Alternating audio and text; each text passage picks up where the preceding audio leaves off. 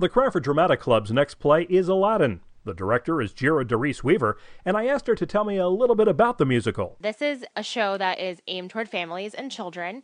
It was written for the Prince Street Players, so it's a slightly different version of Aladdin. It's actually set in ancient China. People who have seen the play on Broadway, this would not be the same play that they would be seeing here. This is not the same play. We do have an evil magician and a wonderfully funny genie, but it is very different. Since this is geared toward families and children, are children part of the performance? There are. There are children ranging from age 9 through teenagers, and then we also have adult ensemble members and adult lead characters as well. What are some of the special challenges that come when you're putting on a program that involves kids in terms of they have school and homework and things of that sort? What are some of the ways that you get around those challenges? It definitely is difficult to be emailing back and forth with the parents. You're not actually interacting on a daily basis with the children but I just make sure to get them out of here on time. I try to end rehearsals by nine o'clock, but with Tech Week coming up, it's going to be a little later, and I just send my sincerest apologies to the parents for keeping their children hostage. you say that this play is different. It takes place in ancient China. It's not the play that we're familiar with from Broadway or the movie for that matter, which is very much what the play is based on in New York.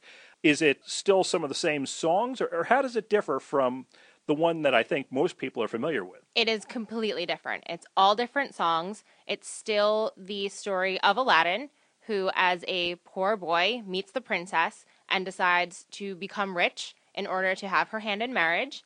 He's tricked by the evil magician to go into the cave and gets trapped in the cave with the magic lamp, rubs the lamp, and the genie appears, and everyone does live happily ever after. And again, just because it's a base that I think a lot of people can relate to, the play and the movie, even though Aladdin was the title character, a lot of the attention went to the genie. Is that the case with this? A little bit.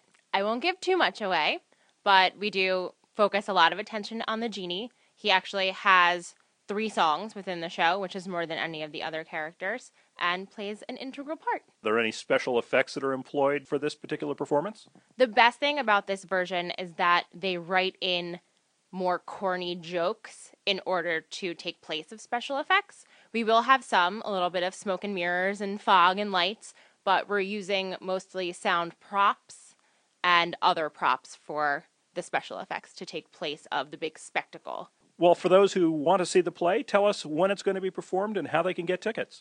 The play is going to be performed on Friday, December 5th at 7:30 p.m. Saturday, December 6th at 1:30, 4:30, and 7:30 p.m., and Sunday, December 7th at 1:30 and 4:30 p.m. And they can go to the Cranford Dramatic Club website. If you just want to go into Google and type in CDC Theater, T H E A T R E, it will bring you right to it. The theater is located at 78 Winans Avenue in Cranford. This is Bernie Wagenblast, Cranford Radio.